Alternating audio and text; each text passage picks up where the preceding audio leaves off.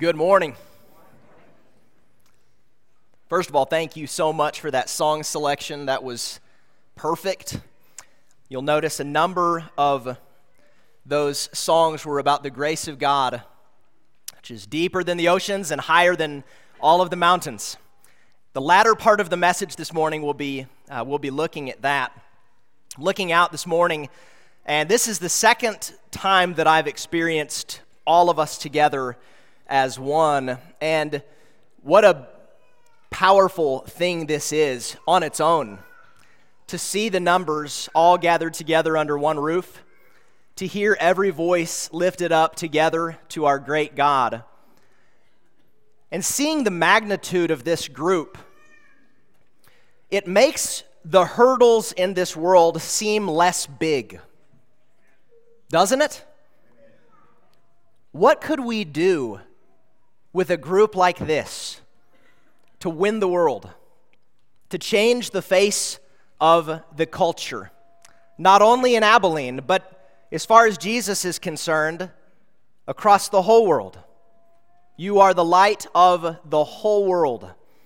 And I am certainly filled up and strengthened by this. If you're visiting this morning, we welcome you. This is a place where the entirety of the leadership and everyone who is here, they want to be a city set on a hill. We want to be a place where the world can look and find light, wisdom, answers, direction, a firm resolve, an unwillingness to shift and change as culture changes. And we are so glad that you are here with us and joining in. In one of Shakespeare's lesser known plays, Troilus and Cressida, set amidst the Trojan War. And some Greek generals were gathered together, and they were having a conversation about why it was that they could not advance on Troy. They'd been fighting for years, and they seemed to be at a standstill. Why aren't we advancing? Why aren't, why aren't we able to defeat Troy? And some of them were standing up to say, some of the generals were standing up to give credence to Troy and the, the testing that Troy had undergone prior to this point, and how it was, they had proven themselves to the gods that they believed in. And because of this, they were able to stand, and they were simply stronger. And another general stood up after this conversation had happened, and he said that he didn't think that it was because of an inherent strength in Troy that they were unable to defeat the enemy. He said it was rather due to a weakness within. It is not due to the strength of Troy, he said, but rather it has something to do with a weakness within us. I was thinking about that this week, and I thought about the great enemy of the church. We see him everywhere. We see his ploys, we see his schemes. We see it socially, we see it across the entirety of this nation, we see it abroad. But I was thinking also about the great enemy of my own soul and the warring that I see in my own soul, and how that battle isn't something that's merely corporate, but it's individual and it's private. And I thought about what John said when he said, Greater is he who is in you than he who is in the world. The enemy of the church and the enemy of your own soul is not at all greater or stronger than the living God. In fact, he's infinitely weaker than he is. And so, if we are to defeat him, where do we begin? It isn't an inherent strength in the enemy that we see him winning battles across the culture, that we see him swaying entire generations. It's not a great strength that he has, but rather it has to do with a weakness within. If we're to win the world, and I believe every prophecy in Scripture says that we will, if we're to win the world, then we must turn into ourselves and deal with the things in our own midst. When Jesus began his ministry, there's this scene of him entering the temple, and it's somewhat of a violent scene. He has this whip, and there were nine strands on it. And I, it's hard for me to fathom this Jesus. Sometimes we, we, we have a caricature developed of him. and You go to that story, and it completely undermines that caricature. He goes into the temple and he's driving people out with a whip and he's turning over the tables and he's casting out the money changers. And, and it, the disciples, Jesus speaking on this, John com- commenting on this, he says that zeal for my father's house would consume me. This is an Old Testament scripture. Jesus went in as he's beginning his ministry, which, which is a, it's a worldwide ministry. At the, at the very end of the life of Jesus, you see him ascend to the highest place, and he says, All authority in heaven and on earth is mine. Go therefore and disciple all of the nations. All of it is mine. That's the big end goal. The big end goal is to disciple all the nations. And yet, where did Jesus begin in his ministry? He began in the temple of God, he began in the house of God. And, and perhaps the most violent scene that you see of Jesus driving out any wickedness and idolatry was in the house of God, the temple of God. In the 21st century, what is the temple of God? It's both the church and it's both your body and my body. And I do believe that we can win this world, but where we will begin has a great deal to do with how we're going to do that. I want to kind of shift gears for just a second, and then we're going to um, circle back to this idea. We've been, for five weeks now, looking at practical Christianity. And I've said at the beginning of each of these lessons that a theology is only as good as its practice. I want for us to have tools on our Christian workbench to be able to deal with these things that we're being called to in Jesus Christ. So, this is the third and final lesson on how to put away sin. But be, before we get into the, the meat of it, I want to bring out a, a misunderstanding I think that we sometimes have. It comes out in conversation. It's sometimes postured that in the eyes of the living God, every single sin of man has the same weight that in the eyes of God, every sin of man has, is, is equal. There are no lesser sins, there are no greater sins. And so, if we were to address an issue that we would deem more egregious, homosexuality, abortion, some of the murder, some of these kinds of things, if we were to address those things, the common rejoinder is, well, don't you know that all sins in the eyes of God are equal, and therefore, if you jaywalked on the way to church this morning, you have no right to call the world to repent of sexual idolatry. This is the idea, right? But I, I want to challenge it with this simple thought.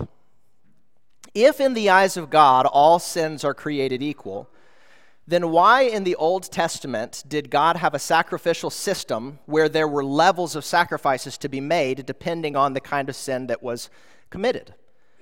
At times, the thing offered was a turtle dove or a goat. At times, God said, Bring your choicest bull. At other times, in Leviticus 20, there's a very precise and specific list of capital sins. Does God see them all the same? No, I, I don't think that He does. Now, I'm, I'm going to make kind of an unlikely conclusion to that. God is what, what we're trying to say when we say God sees all sin the same. It's a wrong statement, but what we're trying to say is the living God is, and, and I can't raise my arm as high as I would like to because of my, my shirt that's here. The, in a suit, this is about as high as you can go, but I want to go all the way. The living God, the standard of the living God, is supremely higher than we can even imagine. My ways are not your ways, my thoughts are not your thoughts. God dwells in unapproachable light. He is perfect in every way. In him is light, and there is no darkness at all. He's perfectly just, perfectly good in every way. Jesus, in his perfection, was the, the perfection of God lived out by way of the law.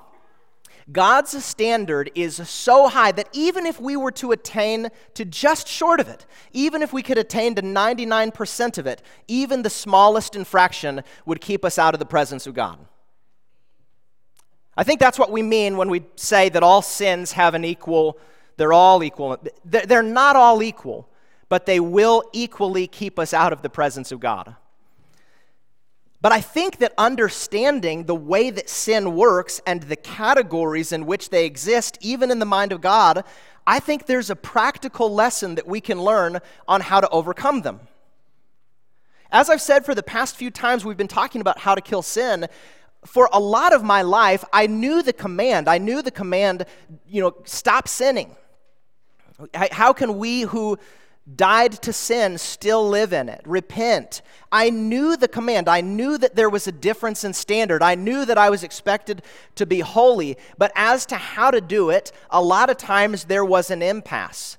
And I think that understanding these categories, there's, there's a wisdom there. And I'm going to show you in just a moment a psalm that I, that I think shows us a practical way to combat sin in our lives, in the local church, and then uh, in order that we would be able to win the broader world. Look at, look at what James says in James chapter 1. He says, Each person is tempted when he is lured and enticed by his own desire. Then desire, when it has, and notice the terminology that he uses, when it has conceived. When it has conceived, it gives birth to sin. So if you were to imagine the size of this sin, it, it, it was conceived, meaning it was something was ordered in the mind that was leading to this, and then the sin happened. The sin transpired, and he says it gives birth to sin. It, it, but, a, but a birth brings forth what? Something that is smaller. It brings forth a baby. It's, it's still, he calls it sin. It's still sin, but it is smaller. And then he says, and sin, notice the terms, when it is fully grown, this is, this is that same you know, baby that was born, this is sin, and then it just keeps growing. When it is fully grown, the end result is death. But notice that he does speak of sizes. There's, there's, there's lesser, and that moves into greater in a very organic, very natural way. Okay?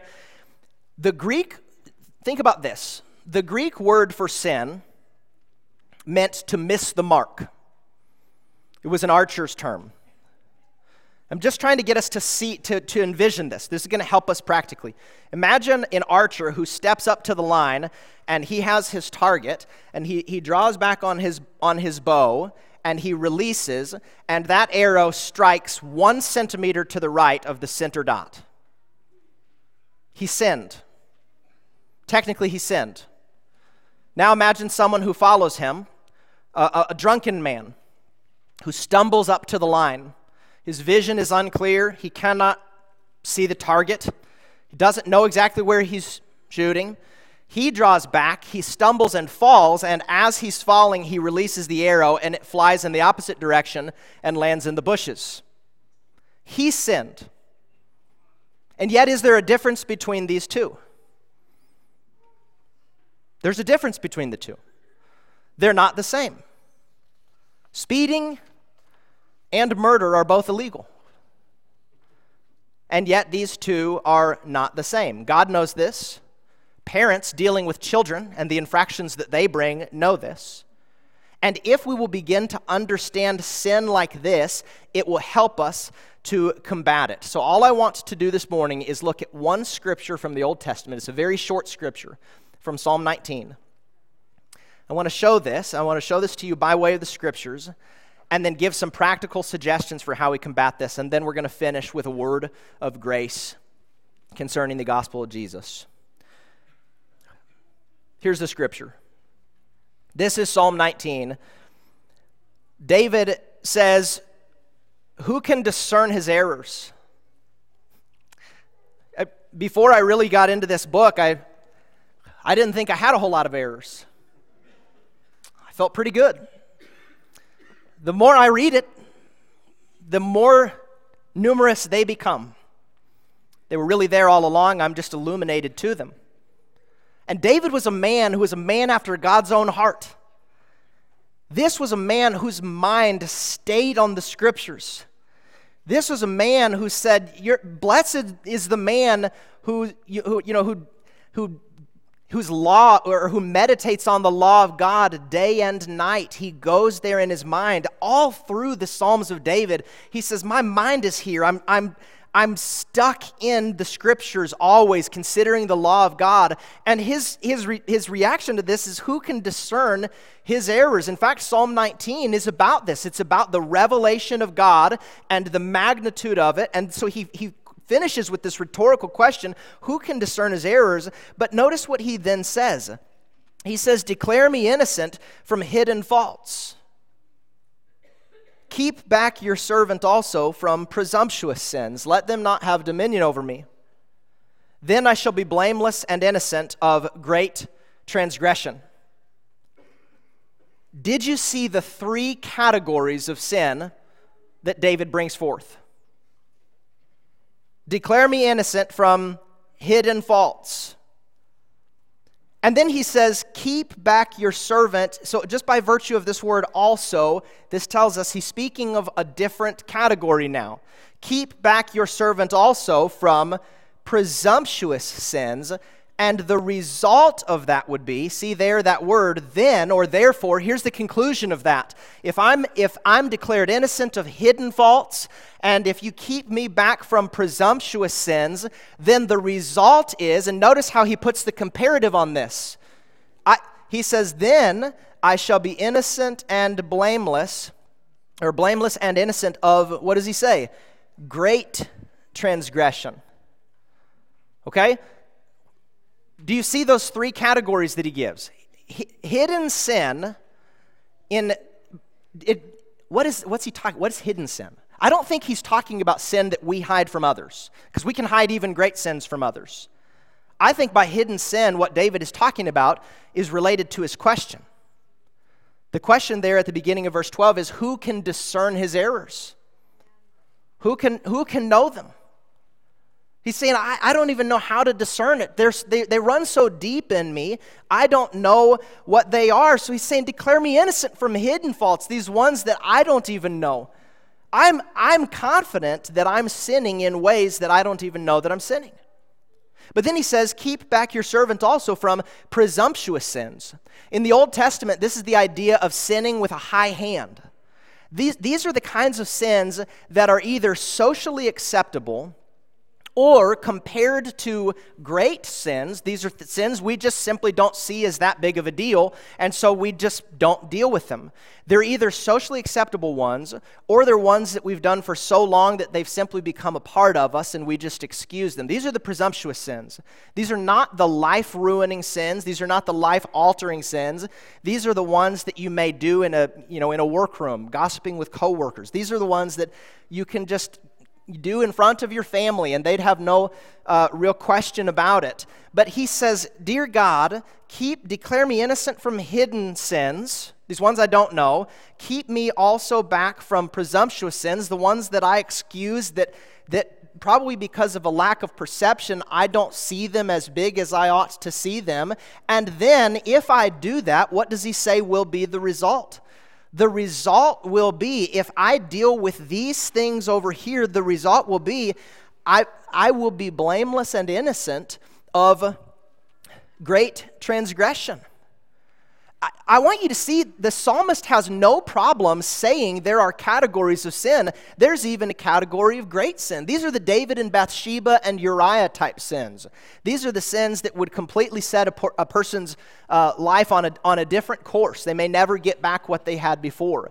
Those, those are those kinds of sin. I, he has no problem categorizing them and saying there's such a thing in the eyes of God as great sin, but he does not make the conclusion that the enemy makes to you and me quite often. You'd think that he'd say, because they're lesser, then it's not as big of a deal. But the thing, in fact, that David says is all of them are a stream that goes to the same place.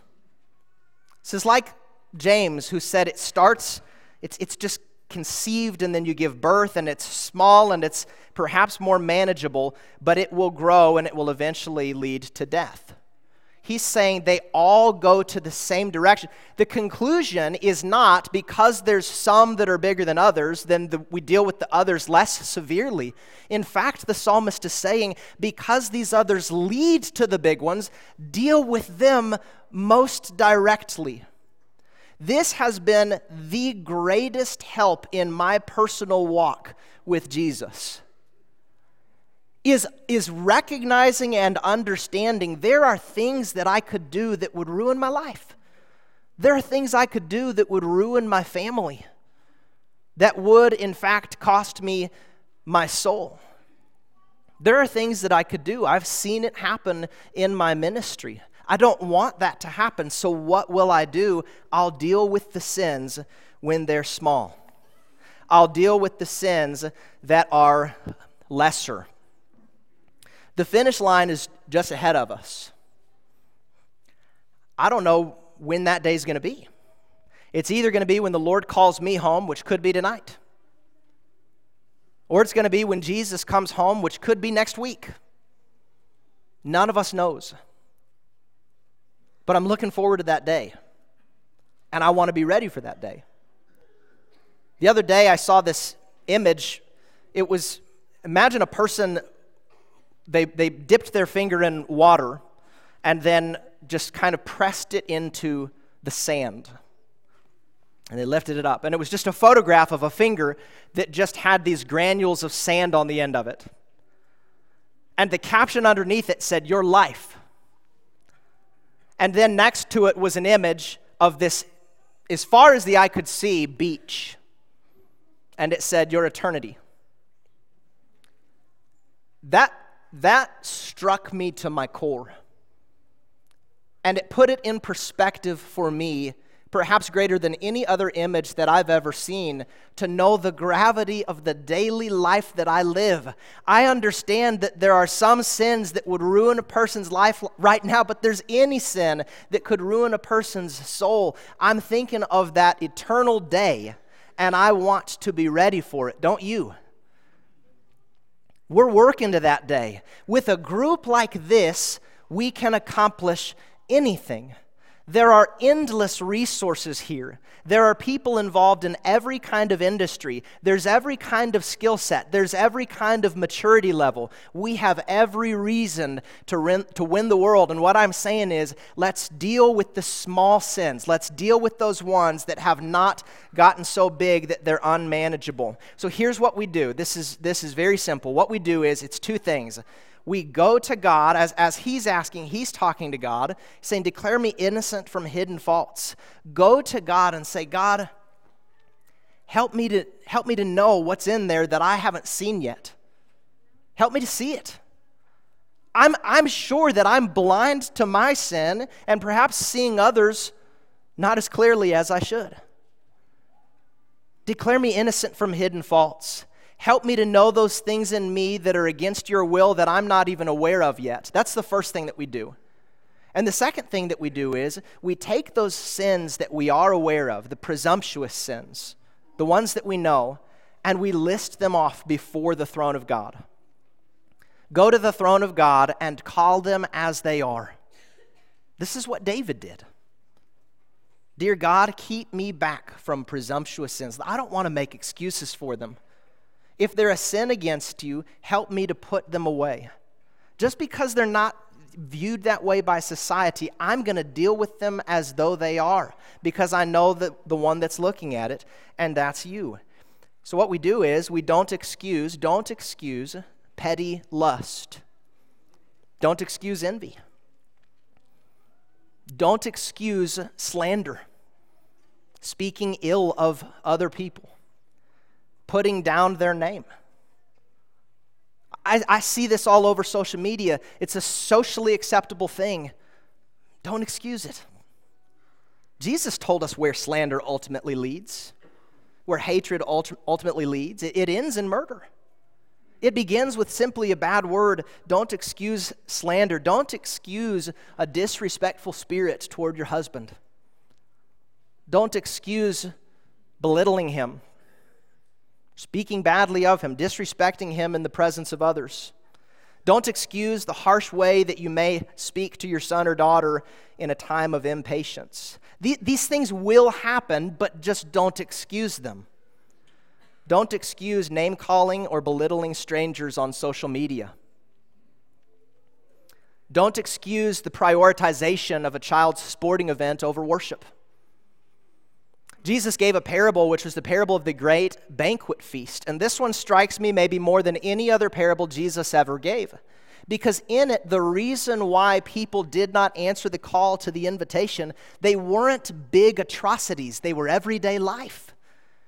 It was work it was family, it was industry, it was business, it was things that were otherwise good. These are the sins of priority. Don't excuse those things. Don't excuse uh, men, don't excuse a lack of gentleness or understanding toward your wife. Peter says, Live with your wives in an understanding way so that your prayers may not be hindered. I'm amazed by that. My prayers before God may be cut off simply because I live with a callous spirit toward my wife. Don't excuse that. Don't excuse a grumpy spirit. Don't excuse immodesty. Don't excuse bitterness, discontentment, or a grumbling spirit. Don't excuse deception. Don't excuse little fibs. Don't excuse the sins that we don't usually call sins look to the living God and say, God, declare me innocent of hidden faults. Keep me back from presumptuous sins, and then I will be blameless and innocent of great transgression. I'm going to take that whip that Jesus had and bring it right into my own heart, which is the temple of the living God, and drive out the greed, drive out the lust, drive out the envy. This is how we respond to the gospel. Now, let me finish with a, a gospel word.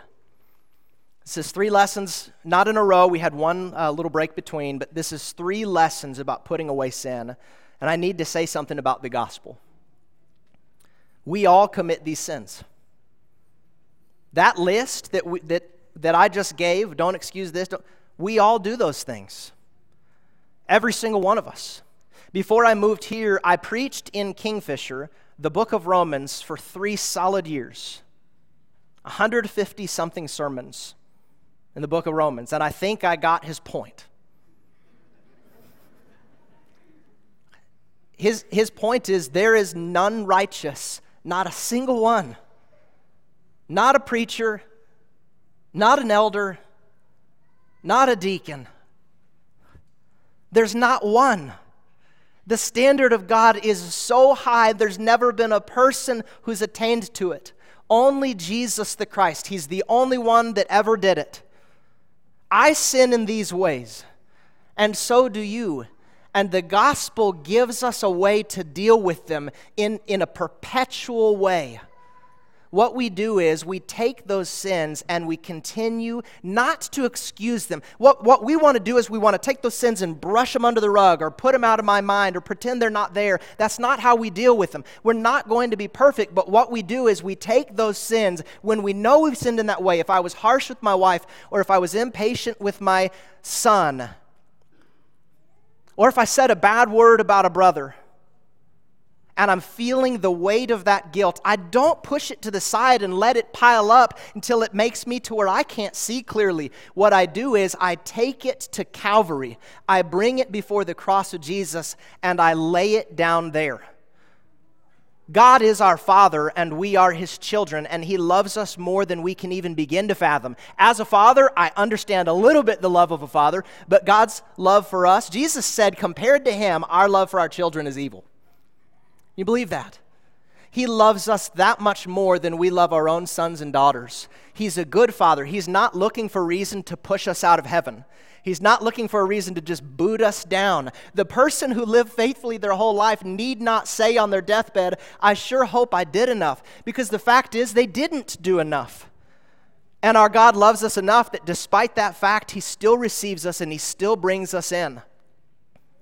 God is a father who loves us. He sees the sins that we deal with, and he says, I have a solution. It's the cross of Calvary. Take those sins to the cross, bring them to the cross, and confess them to God. Look at what this word says. Uh, this is in Romans 3. Paul makes a big theological conclusion. He says there's no distinction. He just argued that the Gentiles were sinners. Then he said even the Jews who had the law of God, they're sinners. He says there is no distinction, none at all. And he says, For all have sinned and, and fall short of the glory of God and are justified by his grace as a gift. This is a gift through the redemption. My boys the other day said, What does that word mean? Redemption means you are you're bought back. You're bought back. You were owned by sin, owned by death, owned by Satan, whatever. You're bought back through the redemption that is in Christ Jesus, whom God put forward as a propitiation. What's that mean? This is a mean of divine appeasement. If God is angry at me for my sin, and he is, Romans 1:18, how can I, a mere mortal, appease him in his wrath? There's nothing I can offer. His standard is perfection. What can I do? I can give him the one thing that he gave me to give him, namely Jesus the Christ. God gave Jesus as a propitiation for our sins. By his blood, that appeases God's wrath, and it is to be received by faith. And what that means to receive it by faith is, first of all, to believe that it's true, that 2,000 years ago Jesus really did die on a cross at Golgotha. This really did happen. The first thing is just to believe that it happened. And then the second, and this is the most important perhaps in all the world, is to know that it happened because of my sin. It's not, I, God, Jesus did not just die for the sin of the murderer and the sin of the thief. He died for my, he didn't just die for the sin of my neighbor or for the sin of that person who, compared to me, I think is quite worse. He died for my sins. Jesus died to cover me of my sins. And so, what we do is we go there by faith, knowing I need this. I need the cross. And what that's going to do is it's going to allow me to come down to my knees and to receive it humbly. I'm not standing there. When we partake in communion, there's a reason why we're sitting. I'm not standing there. I'm there only because of the living God. So, what we do is, brothers and sisters, those sins that you know of, don't excuse them. Take them to God. Say, God, these are the things. This is the thing that I did. These are the struggles that I have. Please forgive me. Lay them before Him and be resolved in your mind to go forward repentant. And when you sin again in a moment of passion or whatever, bring it before the throne of God and say, God, I did this. I'm sorry. It was wrong. It was a sin against you. Please forgive me. And constantly, perpetually, for all of your days, the promise from 1 John is He will forgive. He is faithful and just to do that. We have the antidote for the sin of the world. We can lead by example and we can send out the gospel message. Let's first start by cleansing our own temple. If you have any need at all, if you need the prayers of the elders, if you need a study with one of our ministers, if you need to give your life to Jesus, if you believe in this Savior and you believe that He died for you, then what the scripture was this morning from Romans 6 is those of us who've been baptized into Christ have been baptized into His death, in order that just as He was raised from the dead by the glory of the Father, you and I too might have and might walk in newness of life. If you have any need at all, this is an opportunity, and we welcome you while we stand and sing.